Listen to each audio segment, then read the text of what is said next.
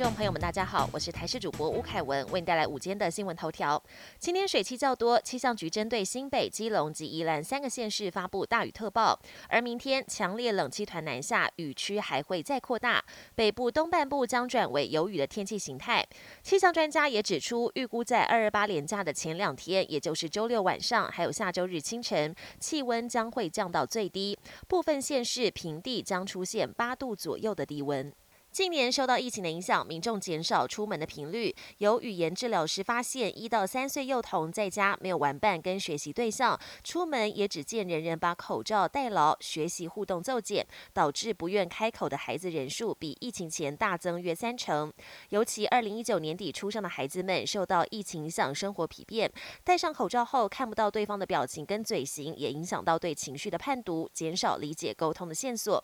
而且戴口罩时的不适感，降低孩子开口的意愿，专家建议家长注意孩子沟通及表达能力。如果有语言发展迟缓迹象，可以到复健科接受语言评估，把握黄金治疗时机。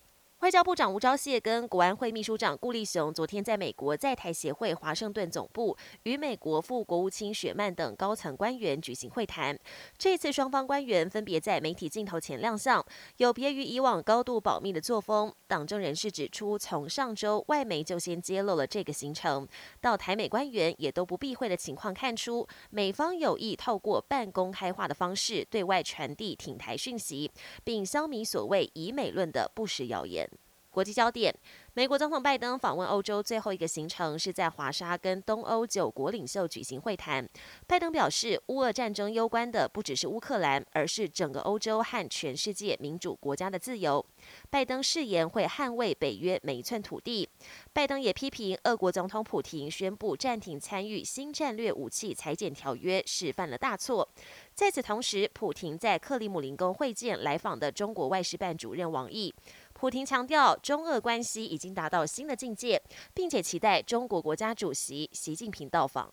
中国内蒙古一处露天矿山二十二号突然崩塌，山坡大规模下移，扬起大量尘土。目击崩塌过程的民众吓得直说“完了”。当时还有不少人员跟车辆在附近工作，瞬间被掩埋。目前已知至少造成两人死亡，还有五十多人失联。不少国家在餐厅用餐都有支付小费的习惯。澳洲一名女大生在墨尔本郊区的一间餐厅打工。日前，她在结账时，一位出手阔绰的客人说要支付二十万台币的小费，还指定其中的七成要给她，让她当场喜极而泣。当地媒体报道，这名豪值千金的男顾客是一名加密货币企业家，在墨尔本近郊拥有总价约二十五亿台币的地产。本年新闻由台视新闻制作，感谢您的收听。更多内容请锁定台视各节新闻与台视新闻 YouTube 频道。